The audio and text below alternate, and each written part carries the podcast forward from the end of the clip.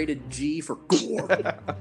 Rated G for gosh! Not a Disney property. And make me money! Where's my Yunkin money? Jason, I'm so sorry. Please cut all of this out. What it's going to be my new ringtone.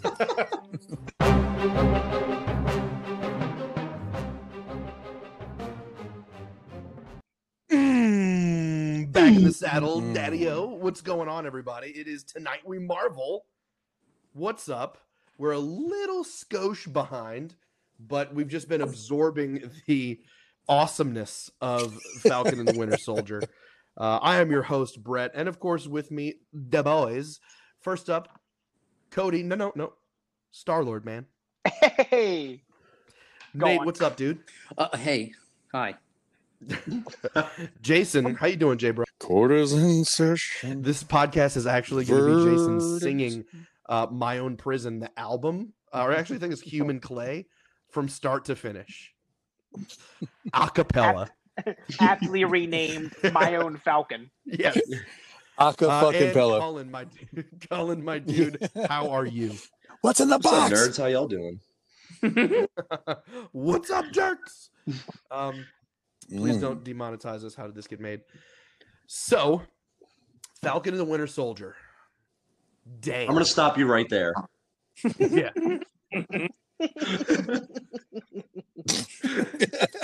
What was that about Sharon Carter's The Power Broker?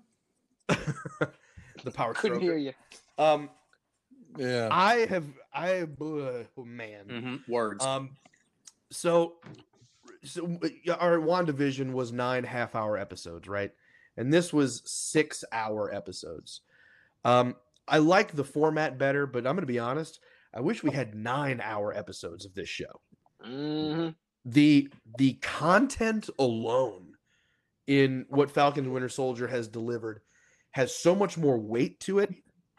It's heavier. You're not trying to figure out as much as WandaVision. It's very much in a completely different vein. And the issues that it touches on, both within the MCU and in the real world, man, it hits a lot of nerves. And it is just compelling, rich television.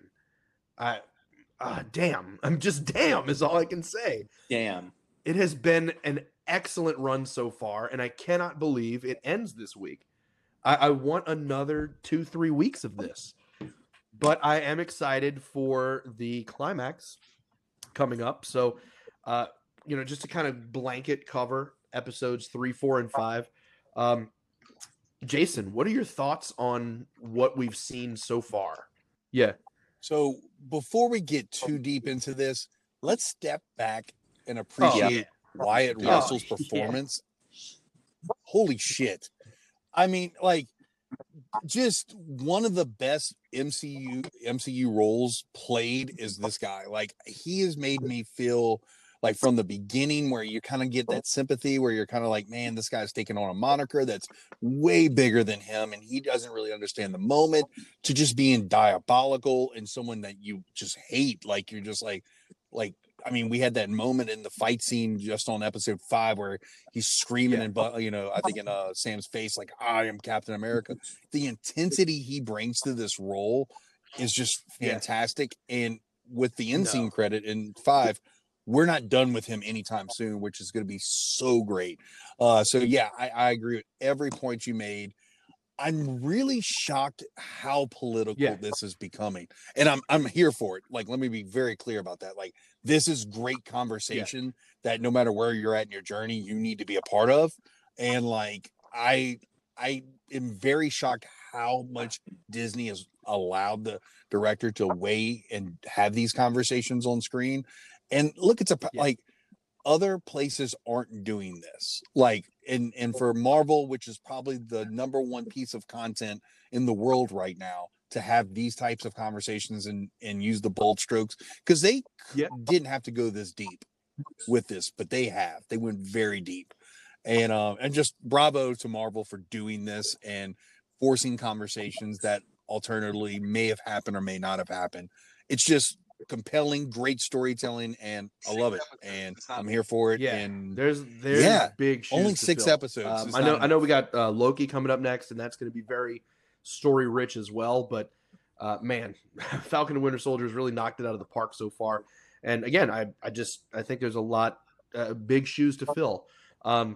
Wyatt Russell, his performance, like you mentioned, you love to hate him. He has knocked it out of the park.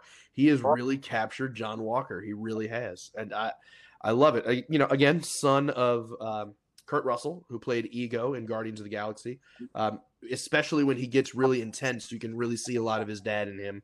And I think Kurt Russell's an excellent actor. So this, man, I have not been this speechless about a Marvel property in a very long time.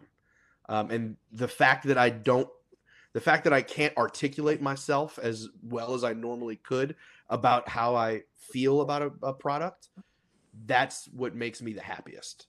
I'm so stoked that this thing has left my jaw on the floor so many times with as far as it has reached. And what I want to do is after this series is done, go literally watch Winter Soldier, Civil War, and this all back to back. And I feel like we'll get an even more great appreciation. Oh, yeah. This is like the sequel that they're recycling music cues from Winter Soldier. They're recycling from Civil War. They're paralleling moments. It's just expert storytelling. Cody, you know I love your analysis. What you got for me these last few episodes? Where's your head at? Yoey. So I think you said something that kind of stood right. You said something that kind of stood out to me, Brett, when you said that the fact that you can't really articulate very well, what your thoughts are, where your head's at, says to me what I would try to say about this series, right? Which is that it's not the self-contained sort of series that WandaVision ended up becoming, right? We were fascinated by this unique concept that didn't have altogether too much weight, at least in terms of characters and story arcs we'd seen already. Now we've got a series that's touching on 2 fan favorite characters that, one of which is both of them really have been around for years now when you think about it this way, but characters that we've never gotten enough out of are now basically being put on a scale of not only are we getting these huge character arcs, these huge pieces of history of the MCU, right, that we never would have been a part of prior to this series. Yeah. It really makes me think about statements that we made in the past where, are these series for just the people who are diehard Marvel fans, or are they for everyone? And I think that Falcon and Winter Soldier has nailed the for everyone piece very, very well. And I say that because it is in itself, in its 6-hour runtime or whatever it ends up being, 5-hour runtime, it is possibly done, and not even possibly, in my opinion, it's definitely done more than many MCU films have done in their 2-hour plus runtime. I feel that very confidently. And I think that's just because the tone is so consistently it's jaw-dropping, Brad. I would agree with that. You finish the episode and you don't even know what to say for a minute. You're other than oh my God, there's 7 days before I can do this again. Whereas WandaVision, you're kind of oh man, I was wrong about this, or we were right about that. And it's still ongoing. Whereas here you're oh my God, this is a chunk of some actual, I feel like I'm trapped in a story that I literally cannot wait to read the next page of. Yeah. And the fact that we're one away from being out of that space, man, it sucks. It really sucks.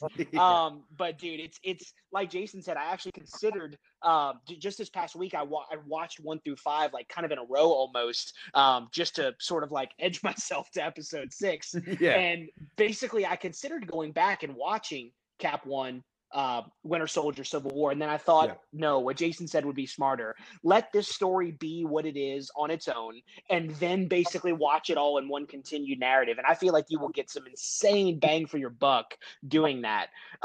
Yeah. And all I really want to say, I don't want to touch on any performances because I'll probably take the entire hour of this podcast. I don't want to do that.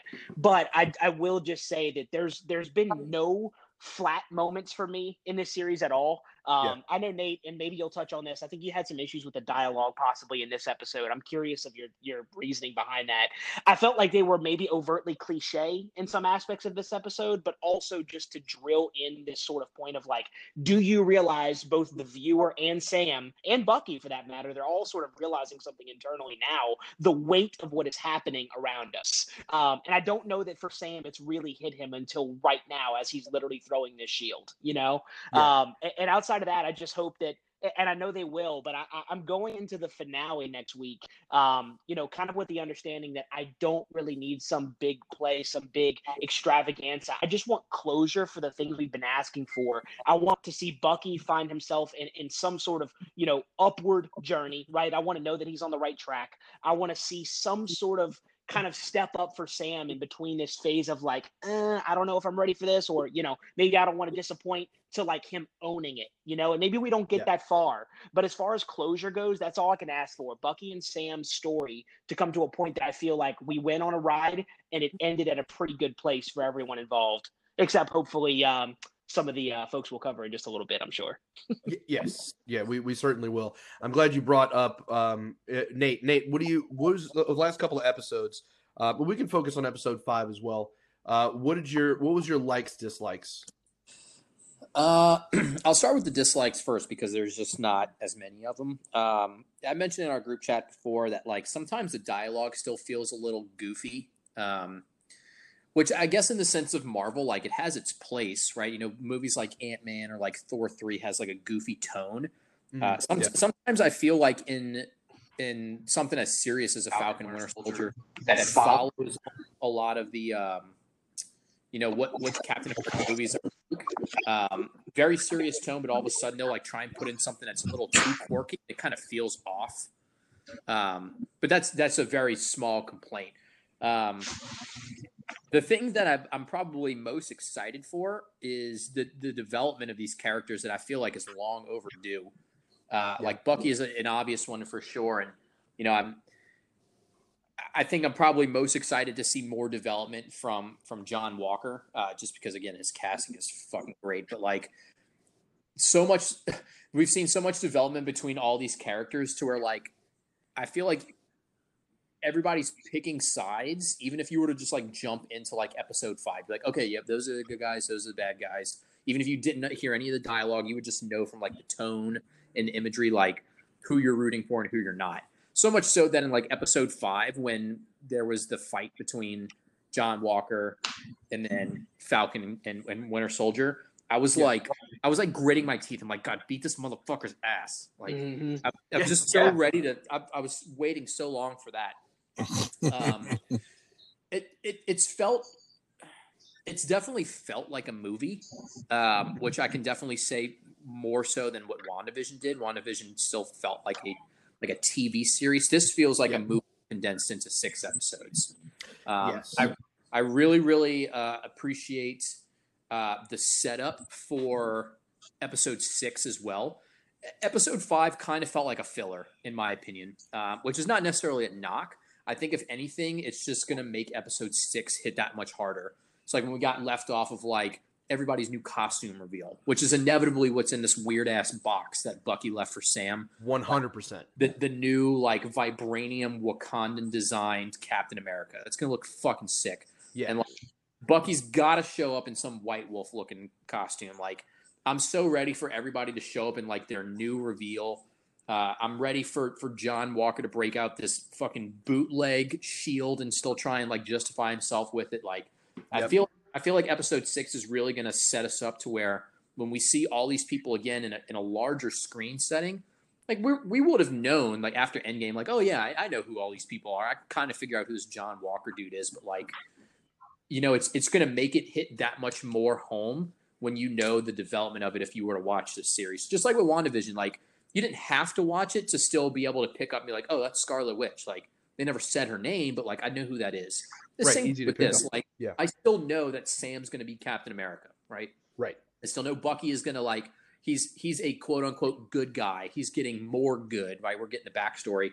This John Walker fuck, he's a bad guy, right? Like you kind of know that, but when you watch the series and you get the appreciation for it, I think it's just going to make everything hit that much harder when we finally see him again on the big screen.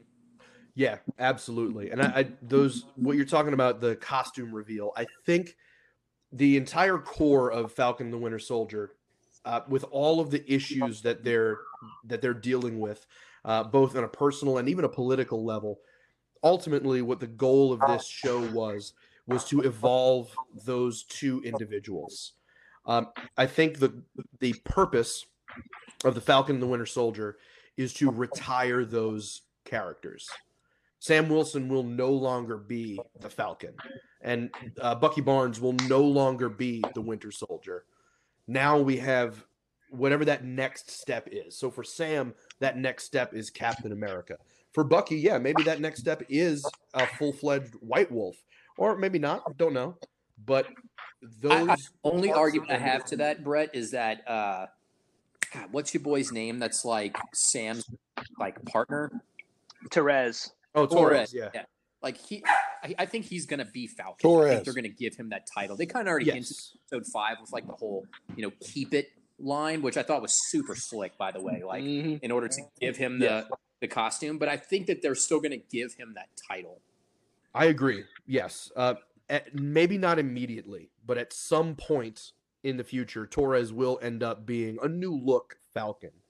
And yeah, we'll probably again end up being Sam's sidekick, in a manner of speaking, the Robin to his Batman, I don't think that's going to happen in episode 6, but I do think that is going to happen in future MCU films. I just meant for the context of what this show is offering.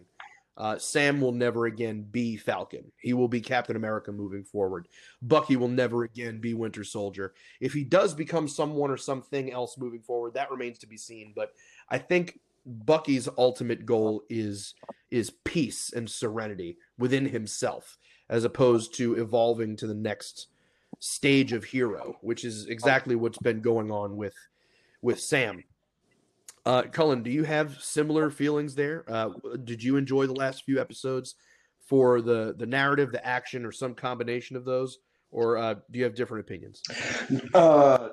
I'm so glad that my theory after episodes 1 and 2 did not come true, because it would have been hella lame compared to what has transpired.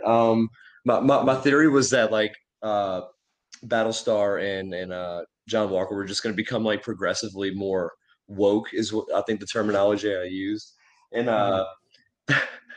like just hand the shield back over, like as they became more understanding. And God, I'm so glad that didn't happen.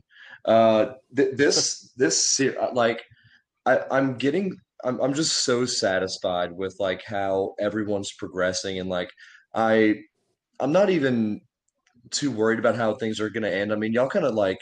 The way WandaVision ended, and like how y'all already kind of said, like people that watch the movies know that Sam is the next Captain America, and that's what's going to happen. And Bucky is described as the White Wolf in Black Panther, I believe. And the show. So I think that's what's going to happen too. I would like Bucky to get a new costume. But other than that, I just want John Walker to get his ass beat and once again. And also, like, did his arm heal already? Like, what's going on with that? And I have a question. Like, how long do y'all think this new shield is going to last? Well, I can say that the new shield will physically probably – it'll get beat up for sure. I don't know if it's going to get broken or not in this episode, but it'll last for a while. It's definitely not vibranium, but it's you can't just blowtorch by vibranium. That's right. It's certainly not vibranium, but it is absolutely it's U.S. agents like calling card. Instead of red, white, and blue, it's the red, silver, and black, and that's what we're getting. That red, silver, and black is coming. I think that shield will stick around for a while. It would be so fun to me if he throws it and like it hits something solid, and it just makes the sound of like a Coke can crushing. It just cracks clean in half. That would be excellent. But yeah, we touched on that case, that crate that was delivered from Wakanda. Now. Bucky left it with Sam, so I don't think any of Bucky's stuff is in there. But how sick would it be if, you know, there's some nanotech that's built into Bucky's arm, because his arm is Wakandan. Mm-hmm. So imagine his nanotech being built into his arm. He just taps his arm, and then the White Wolf armor comes up. A sort of he looks more like Killmonger, like if the black of Killmonger's suit was white. Ooh. Yeah. And just the arm was black. Yeah, that'd be cool. The arm stays the same color, but the rest of his outfit is he needs a little something, because I mean, out of everyone, he's pretty damn vulnerable, you know. Like, so he needs a little extra help. Yeah, I would. Yeah, I mean, if he's gonna, that's the only thing that I'm hung up on. May I interest you in some serum? May I interest you in this delicious vial of serum? The only thing that sways my opinion on that is I don't know if he's gonna. I don't know if this is the end for him. Like, I don't know if Bucky just like sails off into the sunset and lives a peaceful, like, loner life. No. Well, what do you think is going to happen? I mean, it's going to happen with Bucky? Honestly, they're kind of hinting at it with him smiling at the kids on the couch and hi, Sarah. Like, is this like settling down to a normal civilian life? Is this before or after he has sex with Sam's sister? Right after. There's right immediately after. There's no way he Bucky slept on the couch all night, right? Yeah, there's no way. I think in 30 seconds before. I think one of the things about this series is them trying to hammer home that him and Sam are going to be like a tandem going forward, and I think putting forth this amount of effort to like give them like a cool little dynamic duo vibe, it would be a disservice if he just fucking retired out of nowhere. Yeah, I completely agree with that. Then I will posit this: we've seen some great dialogue between Sam Wilson and Isaiah Bradley. Mm-hmm. Yeah, and we know about Isaiah's grandson, who's been seen a handful of times so far in the series. Lil Bradley.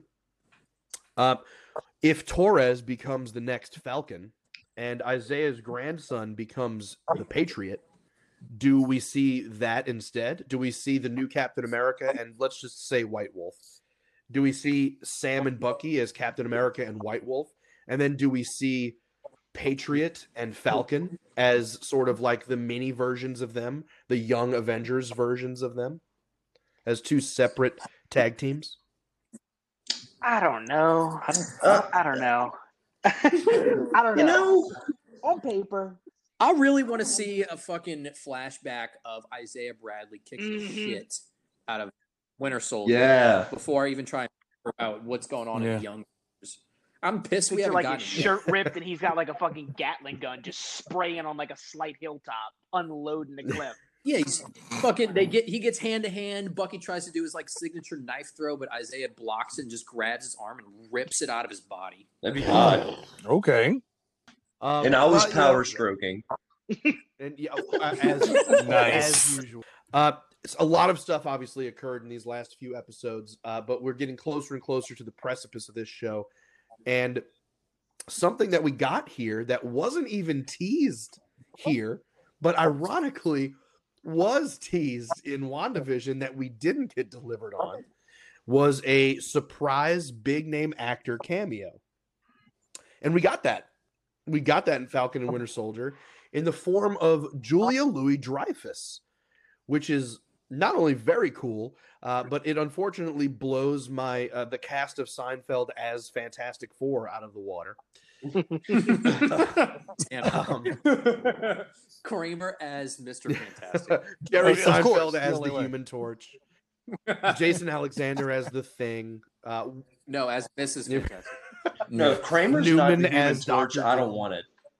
Newman is Dr. Doom. Yes. Yeah.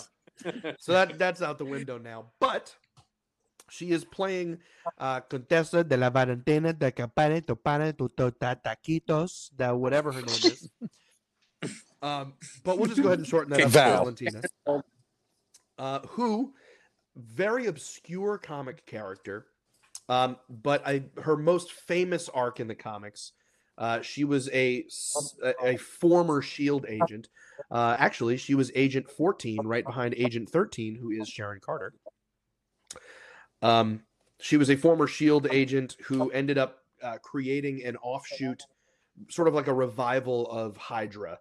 How there was S.H.I.E.L.D., right? And now we have Sword. Just like we had Hydra, well, now there's Leviathan. And she, under the name Madam Hydra, led up Leviathan.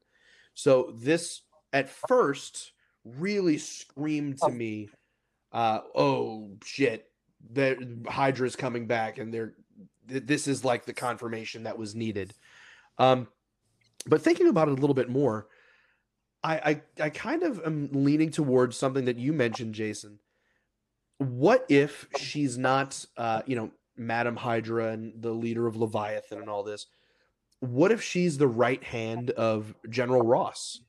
And what if she's his recruiter for the Thunderbolts? So thinking of that and knowing the Thunderbolts that we've seen so far, we know John Walker's a Thunderbolt in the comics. We know Baron Zemo is a Thunderbolt in the comics. We know that the new Black Widow, who is the younger sister, we know that that movie is coming eventually after being rescheduled a million times. But we know that that's coming eventually. We've already seen Ghost.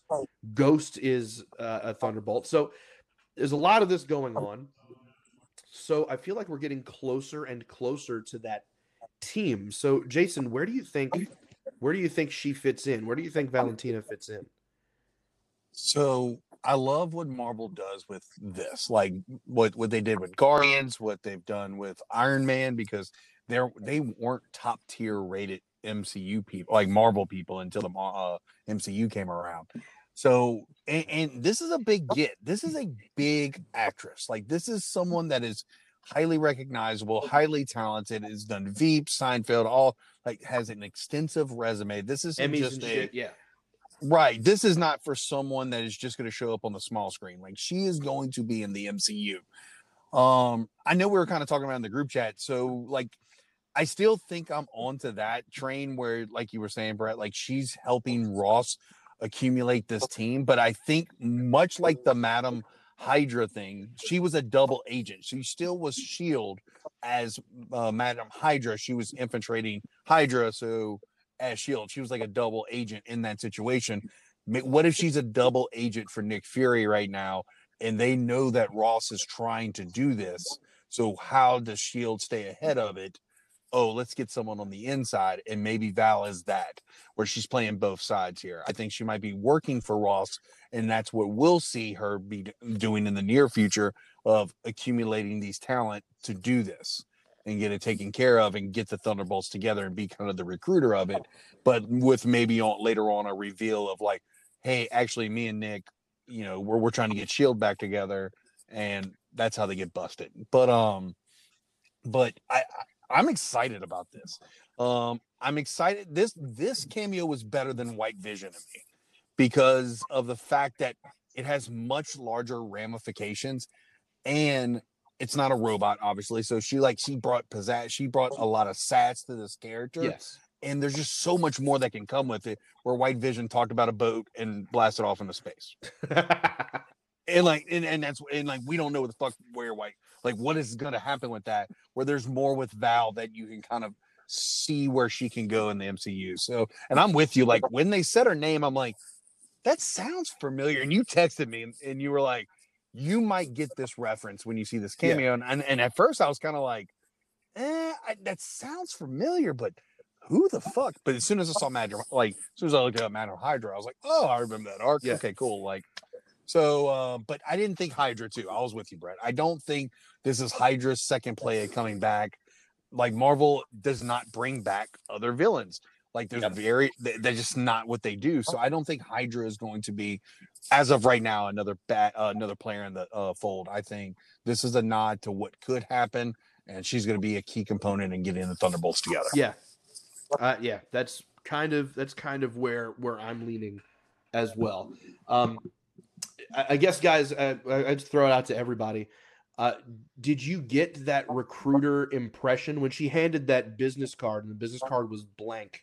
Do you think they're going to maybe it's invisible ink. You think she's going to find something there? Like, where do you think that? Do we get an after credits scene? Like, Nathan, what do you think about that next step with Valentina? I think one of the things that stuck out to me in her dialogue was like the best decision you ever make is when you answer my phone call or something along those lines. So I think, whatever scene it comes in, whether it be in the show, after credit, whatever it may be, it's John Walker sitting there with his fucking ass beat and another broken shield or whatever, and his cell phone rings and it's like an unknown number, like that.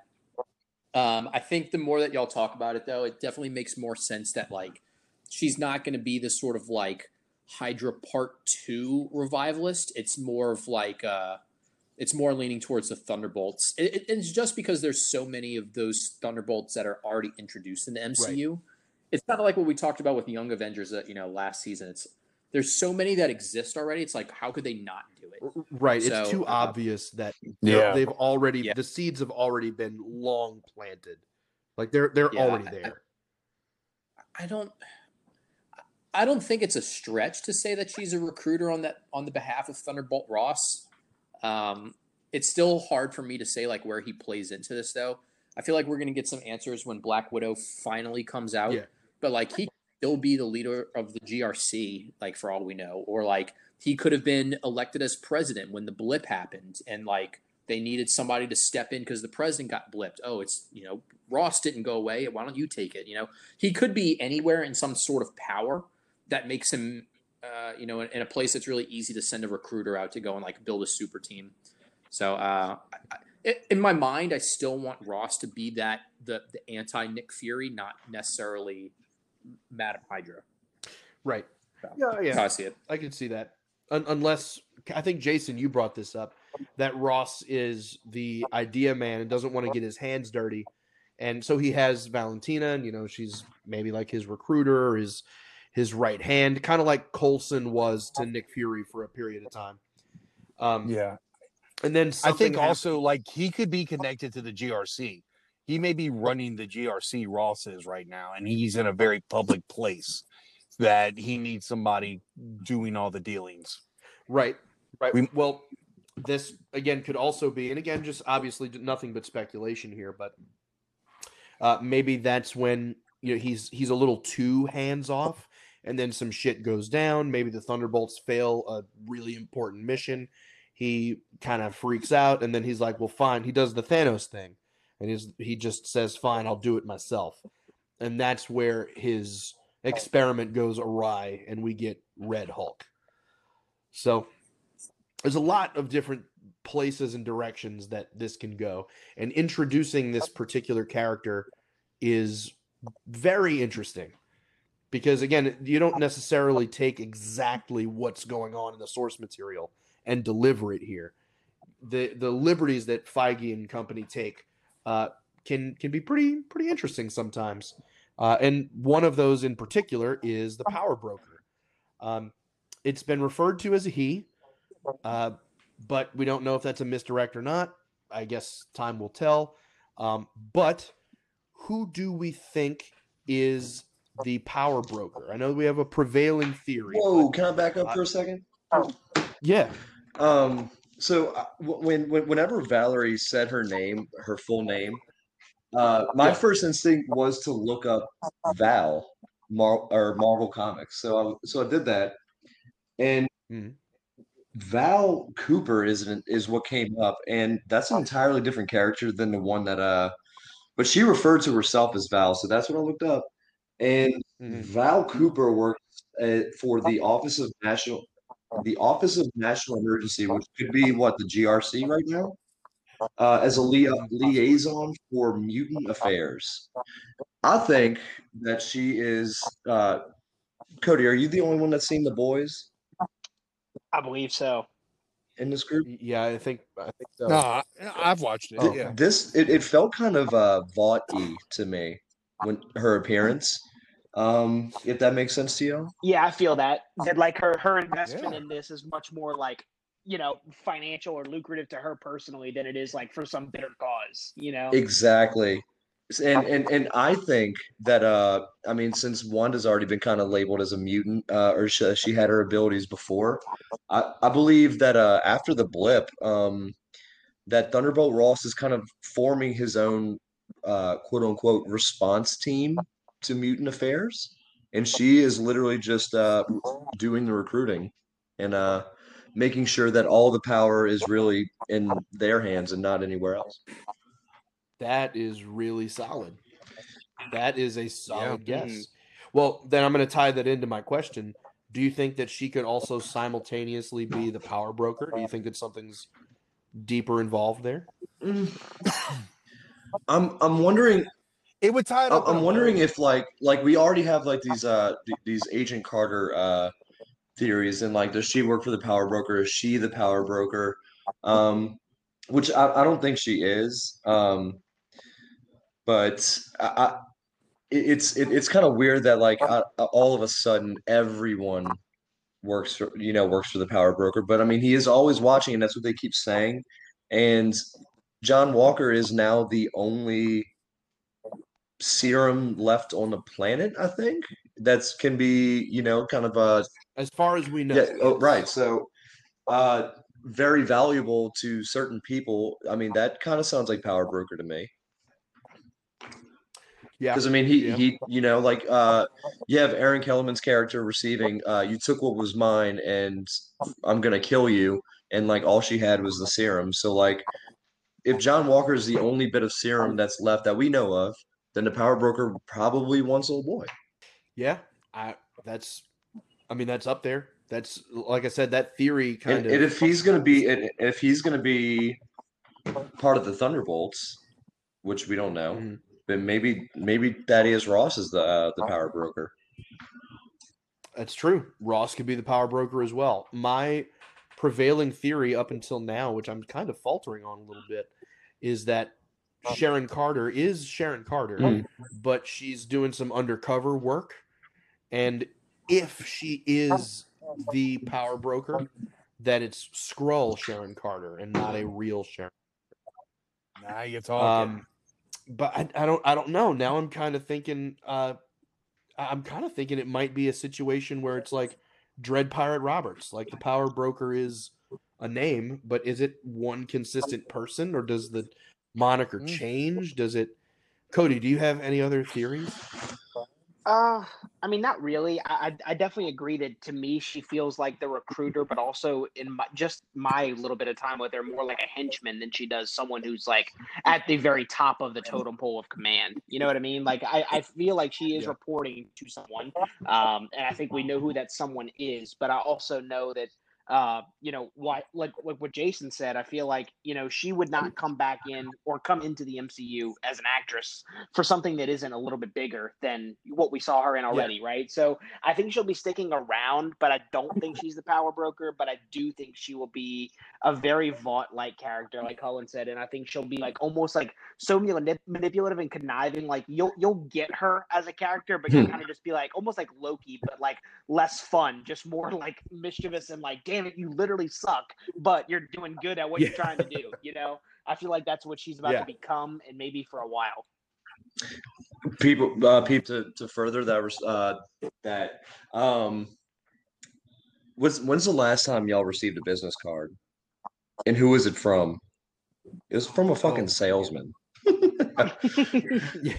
She's selling something. Right. I'm curious as to why it was blank. There must be. What activates it? Yeah, I don't know what. Maybe it's like lemon juice. Scratch and sniff. So fucking National Treasure. Fuck? What if he gets a package and an in-scene credit with a vial of something that resembles super soda serum, but it's actually the dye to use to get the information off the card? Yeah. I mean, it could be even something as simple as a lighter. Just to fuck with him some more. Yeah, I'm curious. Yeah, I'm really curious. I wonder if that's going to come into play again. And I guess, lastly, coming into play again, talking about the Flag Smashers.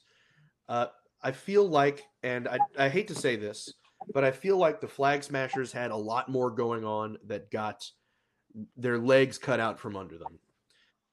Yep. Mm-hmm. I'm sure you guys have read this, but just for anybody that doesn't know, the original storyline in this series, far too real.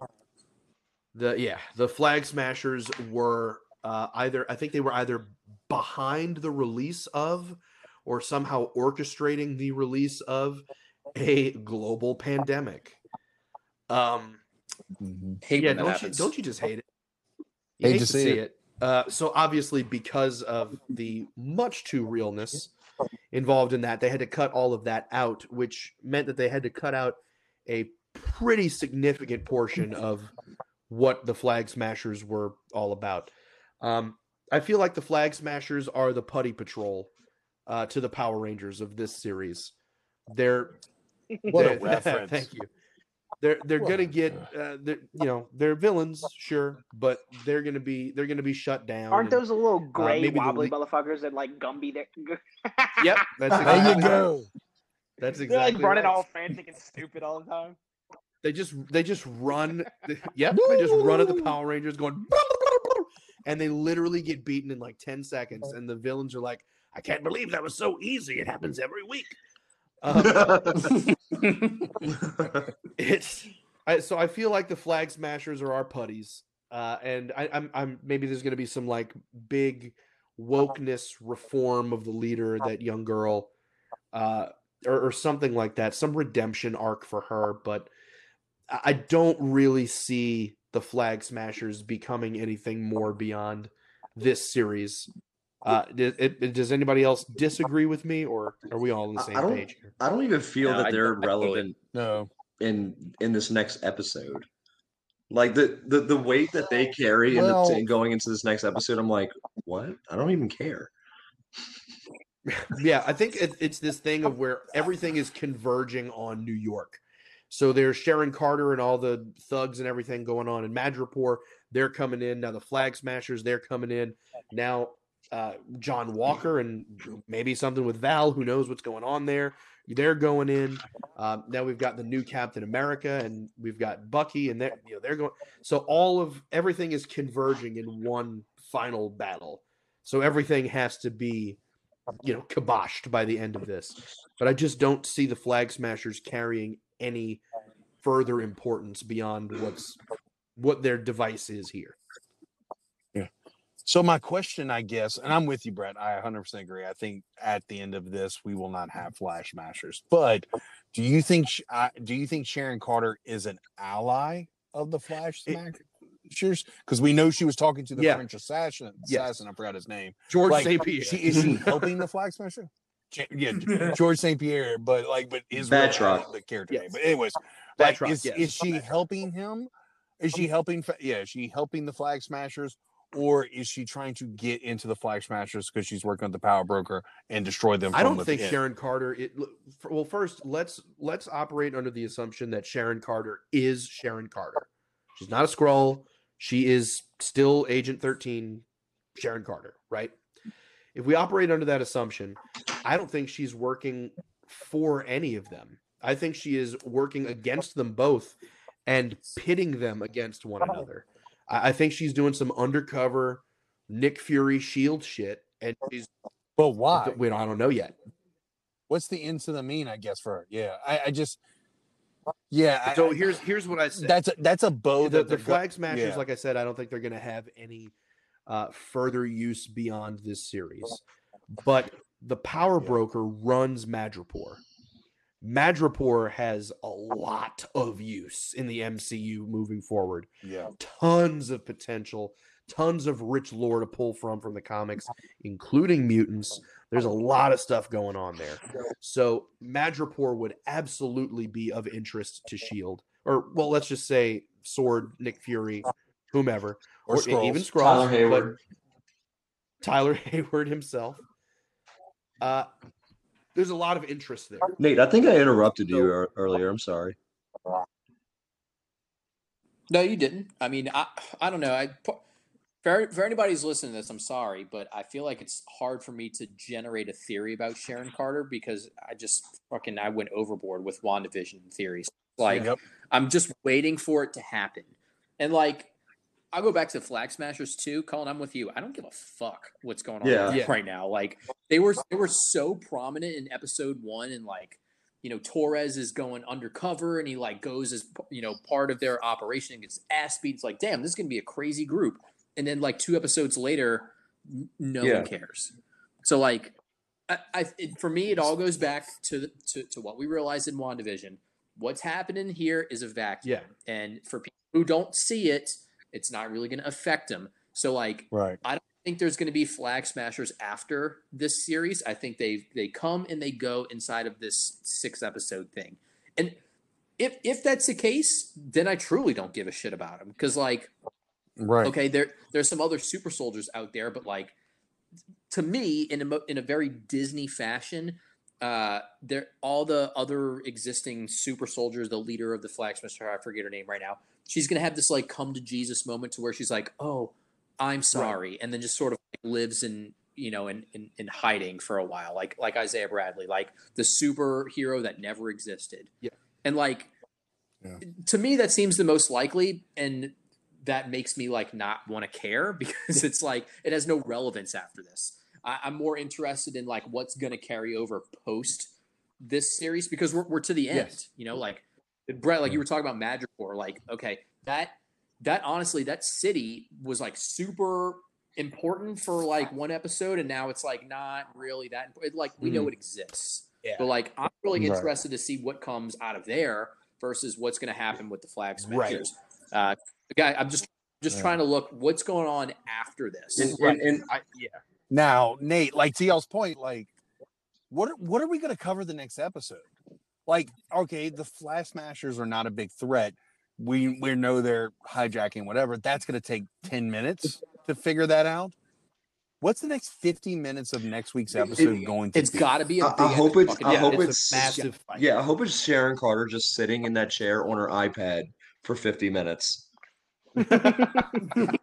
I honestly think that Carly and whoever she has at this point, I think there's going to be a big enough, like, battle held that's not going to happen in the first few minutes by any stretch. I think the first maybe 5 to 6 might be sort of, like, continued buildup of, like, you know, John Walker getting the shield ready and Falcon kind of, like, readying himself for something, and then we'll have this moment of, like, oh shit, like, it's time for an all-out battle that might last 20 or so minutes. And then we'll have another 20, the final 20, say, be like closure and, like, lead outs to what you can expect going forward. And I do really think, just based on how the earlier episodes in the series went, that they're going to give more attention than less on the actual, like, family and emotional elements of what's going on back home with Falcon and Sam and where Bucky left off with therapy and all that. I don't think we're not just going to be done with that, right? Like, they're going to give the appropriate amount of time to both of those things. And between that and the battle, you're set. Yeah, absolutely. It's That's cool because this episode is going to be 96 minutes long. That sounds like bullshit. I don't know if I believe you. You shouldn't. All right. I finally learned my lesson. How many months has it taken me? Fuck, dude. I was really hoping for that one. You almost got me. I was hoping we could pull it off one last time. I love and trust you, and I learned I shouldn't.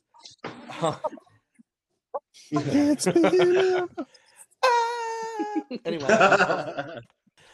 No, I think the anytime you have a main eventer, you need some enhancement talent to get them there. And that's all the Flag Smashers ended up being. But I think that we get every outstanding angle resolved. I think we wrap up all of the storyline stuff here.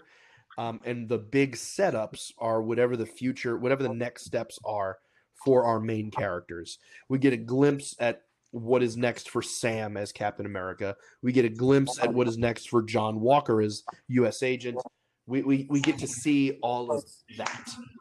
And we get to hopefully find out, maybe they give us a little tag on the end, you know, so-and-so will return and whatever. Maybe we get that and see, like, where we can expect these stories to continue. Can I throw one more theory? Yeah, of course.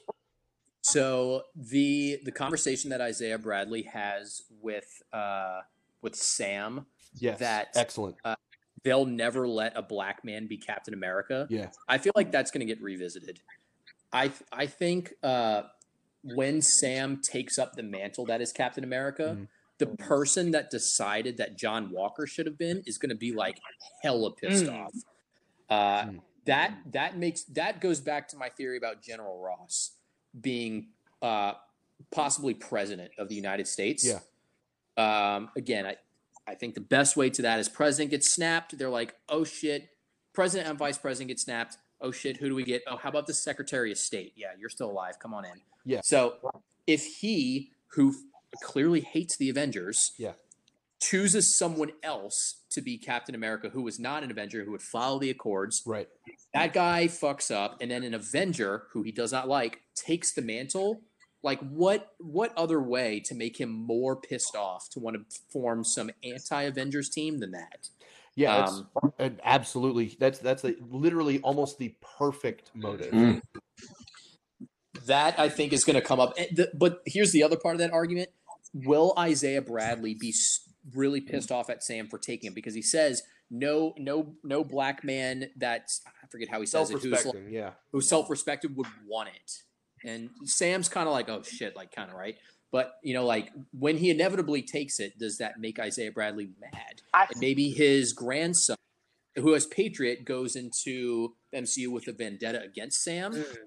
Well, I think the dichotomy there was, and correct me if I'm wrong, after that conversation, which once again, just to cover it for a millionth time, that conversation between Isaiah and Sam was excellent. It was very well done. It was very, very heavy. It had a lot of weight to it, and I really enjoyed that entire scene. But the very next scene was Sam and his nephews, if I remember correctly, and I remember immediately thinking of the dichotomy there, with you have these kids who are so enamored with the shield, and they're smiling at it, and they're playing with it, and they think it's so cool. And they're like, oh man, our uncle who we look up to, he's got this shield. Man, our uncle's Captain America. How cool is that? That these children are facing the very real, the reality of being black men in America. And they're too young yet to really understand the gravity of what that means and how that's going to affect their lives moving forward.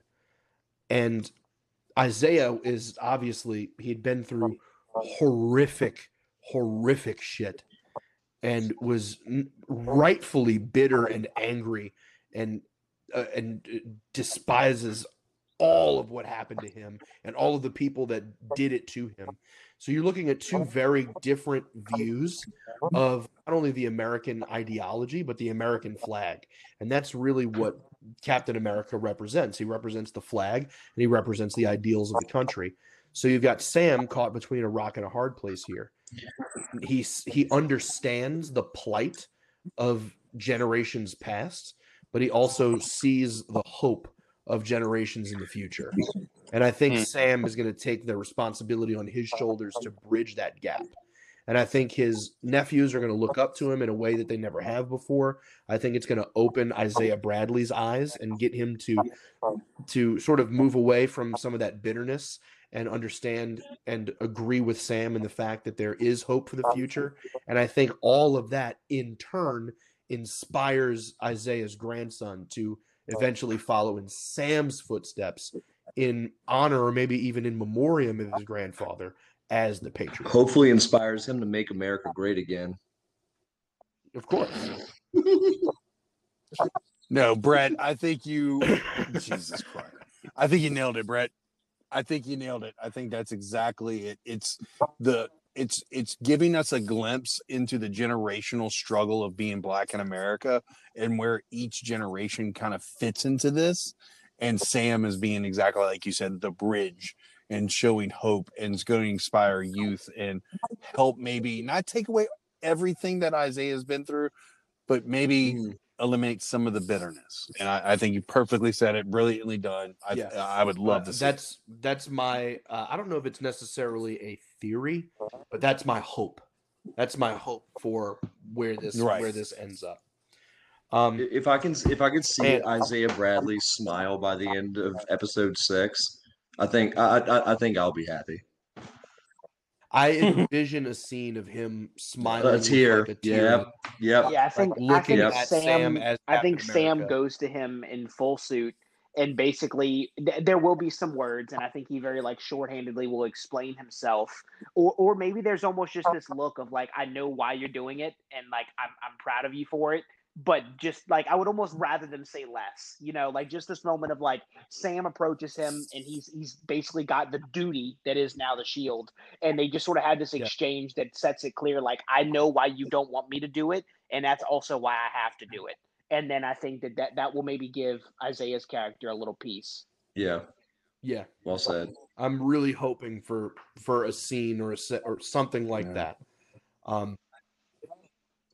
And if we lose Isaiah in this, another cool moment would be if he had any medals or any type of tokens or anything that was in memory of his past experiences that Eli would hand down to Sam to be included into the suit or the armor or any way that he will always have that experience and never forget the struggle that happened before him. I feel if anything that medals or medals of honor, things like that. I feel that would be incorporated in Patriot's Shield.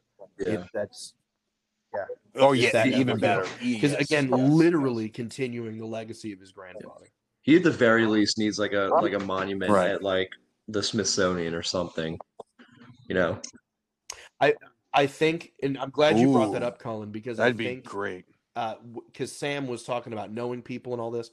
I think as they loop back around, that Captain America exhibit at the beginning where the shield was, I think they redo the exhibit and have a I don't know if it's a statue or a bust or something of Isaiah. Yes.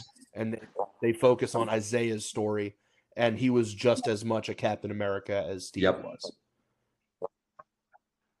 But unfortunately, he will have to pass away before that happens. I think that won't be something that we will experience while he's alive. But as much as I would love to continue to see Isaiah's character around, perhaps that particular type of closure is what he would need for something like that to memorialize him, to not even that, to immortalize him forever. Mm. I feel that would be the most appropriate end to his arc. And again, give something for Eli to look up to. Mm-hmm. Yeah. Man, really amazing show so far. And I'm a little upset that it's ending, but I'm stoked to see how it ends. What do you think happens to Zemo from here on out? Or what do y'all think? I'm sorry. Mm. Well, the cool thing about Zemo is he's going to the raft, so he's not going to Wakanda. He's going to the place where, correct me if I'm wrong, isn't Abomination being there? So. Actually, yeah. Now that you mention it, yeah. So he's going to be at a place where another member of the Thunderbolt is going to be. Pretty big deal. So for now, Zemo is also set up as well, pretty much. Yeah. For now, he's basically back to exactly where he was. He's on ice, just in a different location. Gotcha. Still dancing, though, I hope. But he will be sprung out again, and he will be a Thunderbolt.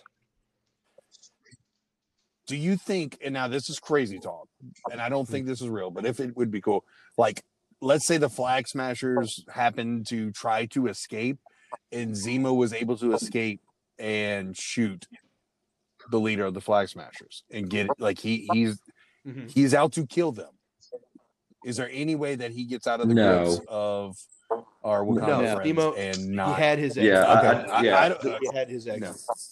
I know. Which was stale, by the way. I don't like the way it ended with Zemo. Zemo had such a great character arc. For him just to go peacefully in front of the monument, to the raft. I feel there should at least been I wish there would be more monologue that he gave to Bucky or something right there. I don't know. I will counteract these feelings by referring you to the gun scene right before. Zemo was accepting his fate. He knew what he had done to Bucky and all of the atrocities that he's committed. And when Bucky put that gun to his head, he nods. He was in approval. He nods. He was like, yeah. He was like, you got it. This is it. This is how it ends. This is how it should end. You got to do what you got to do. That's all. That nod said everything I needed to say. And as soon as Bucky pulled that trigger and it clicked, and Zemo like let out this breath and he dropped all the bullets to the ground, that was the moment where two things happened. One, Zemo realized that the Winter Soldier was dead, that was forever over with, and Bucky was no longer that person. And second, he realized that he was sort of resigned to a fate worse than death, because death would have been a release for Zemo, but now they want to put him back under the jail. You know, they want him to rot in prison forever. Obviously, that's not going to work out, as we'll see in future movies. But that whole exit for Zemo wasn't so much about Zemo as it was more about how Bucky had become not Winter Soldier anymore, how he had healed himself from what Zemo did. Right, Zemo's exit wasn't Zemo's moment per se. Yeah, it was not his moment. It was Bucky's. Yeah, it was furthering Bucky's moment. Yeah, that's a really good way to look at it. Yeah. What's the leader of the Dora Milaje's name? Ayo? Is it Ayo? Oh. Yeah. Ayo? Yeah, so the last time that we saw her, she damned Bucky, and she referred to him as James. Bucky. And then after the scene, or during the scene, she then refers to him as White Wolf again. So that could further what you said too. You know, like maybe like maybe the Winter Soldier is completely dead, and it's time for new things. Yeah, the deprogramming him in Wakanda. Can we call it straight right now though? But like Bucky has a thing for black women. There's nothing wrong with that. I'm nothing wrong with that at all. He needs something, dude. Like he is. Has Bucky had sex? And since he's been really alive. Oh, I'm. Sure. Well, I mean, I'm sorry. I'm sorry. After he's been the last time he's been frozen, has he had sex? I'm sure there's some sort of intimacy that he had in Wakanda. But because there's too much. Look, his arm is from Wakanda. He was healed in Wakanda. Not only was he physically healed in Wakanda, his brainwashing was wiped away in Wakanda. So he was mentally and physically. And his best scene in the MCU was in Wakanda. You've got to think that that's almost like where he belongs now. Yeah. It's almost as if he is a Wakandan citizen. It's home. He speaks Wakandan. Yeah, I mean, he so I feel like he's. Yeah. I feel like his peace, his citizenship lives there, and I would not be surprised if the whole White Wolf thing comes into play later on, perhaps in Black Panther 2, as they're crowning a new Black Panther. Hope so, and hopefully honoring Chala's life. Well, I mean, Ayo told him like, "Hey, you don't need to come back for a while." Like, apparently, like. His name obviously is not totally, in bad, right now, because he was able to ask another favor and got a fucking Wakanda box for a Sam. But but he was told not to come back for a while. So that also puts me in like, where's Bucky gonna go? Like he's about to be like, Sam's brother-in-law. Like, we have 60. Let's see. Well, but come on, but seriously, like I guess I'll be the one to say it. There's a chance Bucky dies, guys. Come on, dude. And I don't want that. But where else can he go? Like, look, he can't go back to Wakanda right now.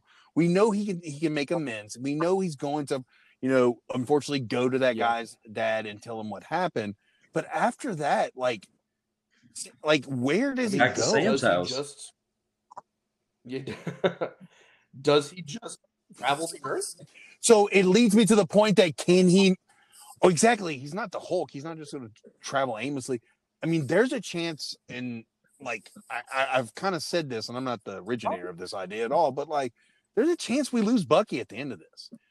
and it sucks, but like, I don't know what else to do with Bucky if he can't go back to Wakanda and be himself again. Well, no, he's gonna be alone. They kind of already said something like when Sam and him had dialogue towards the end of episode 5, where he basically like coached Bucky of like, hey, you're trying to find all these people to like right your wrong, but you need to find these people and like be a part of their healing or some shit. What he said like that. You need to be of service. I feel like he's gonna go back. Yeah, I'm gonna go back to being some sort of nomad where he's like pursuing the people in his book, but with a different reason. I think that's where he goes. Yeah, there's no way he dies. I understand where you're coming from, Jason, but this man is not dying. I think he could die, but I don't think his arc throughout the course of the show. Because look, when the show first started, I was like, oh, he's gonna die. Like they're not gonna kill this man in a Disney Plus series. Yeah, and now at this. As we've gotten this far in with as much evolution as we've seen in his arc, I don't think he's dying. I think Bucky gets the resolution and the redemption that he is so sorely needed this entire time. Mm-hmm. Bucky finds peace, which is what he's been looking for forever. Jason said he's going to find some dust too. What greater peace than what greater peace than eternal sleep? No, look. Okay, my dudes. Correct, but I don't feel like his death is coming at this point. I originally like episode 2. I was like, yeah, he's toast. But as it's gone on, it would make no sense for him to earn all of this just to die. So I don't think he's just let me just stop you right there and just say one final sentence on that front. Yeah. Someone, it might have even been Brett, asked, do you think way earlier in the season, do you think that Bucky has to die like Tony did to fulfill or complete his arc? And I don't remember what your answer was, but I'm curious if it's the same now. Because I don't think either way. I'm not dead set that he will or won't, but I lean more to the possibility of that being a thing that could happen, only because I feel like it's the show is like leaning towards more of like putting Sam in the like moment of like, you finally did it, you got your victory, that Bucky's almost maybe going to take the backseat of like, I want you to have that. I want this for Sam. I want it for me. I want it for Steve. And because of that, I'm going to have to die. I really don't think that's out of left field. I don't. No, and even if like he says, I'm always going to be here for you. Just whenever you get a lead, let me know. Like that kind of statement is like his visit to Louisiana felt very send off. But he's done everything. Like he's literally like, I don't know, man. Yeah. And I think like most of us on this, podcast, we love Bucky Barnes, and he is probably someone we want to see win more than anybody else in any of the MCU film because of his arc and because of the tragic stuff that's happened to him. And now we're finally getting to see him heal and grow. But I think to Cody's point, like this is it. Like, he's getting to the finish line. Like, no, it's just really weird. And look, I don't want to see him die.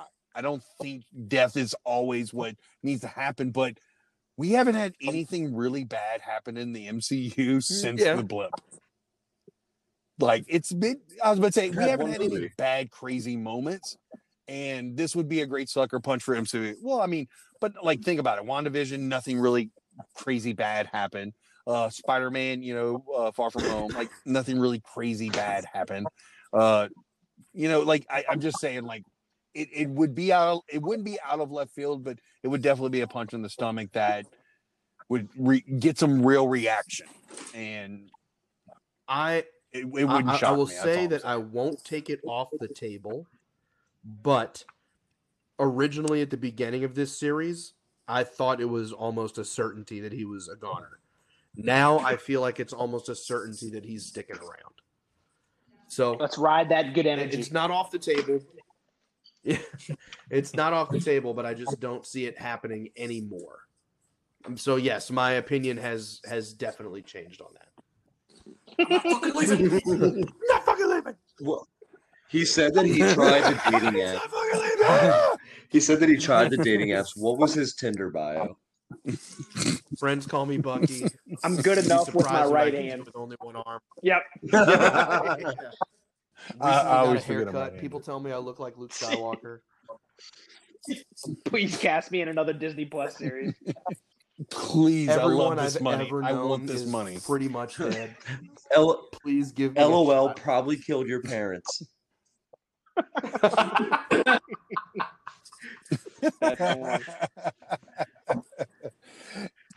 You know, I never forget.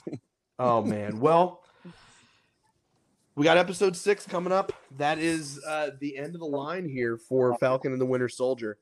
I'm excited for it. I don't want it to end just yet, but I'm really excited to see how it wraps up. And well, of course, we'll be doing an episode 6. Be that live or otherwise, to cover not only episode 6, but just another once over of the series as a whole, as we get geared up for Loki coming up next. So for this week, folks, that is the end of Tonight We Marvel. Does anybody have any closing thoughts? No. We are not saving Abel on this podcast. We are the Breaking Benjamin of MCU podcast. If anything at all. Yeah, know your role. Well, then, yeah, so I guess just to close it out, I will ask one final question to everybody, and that question is this.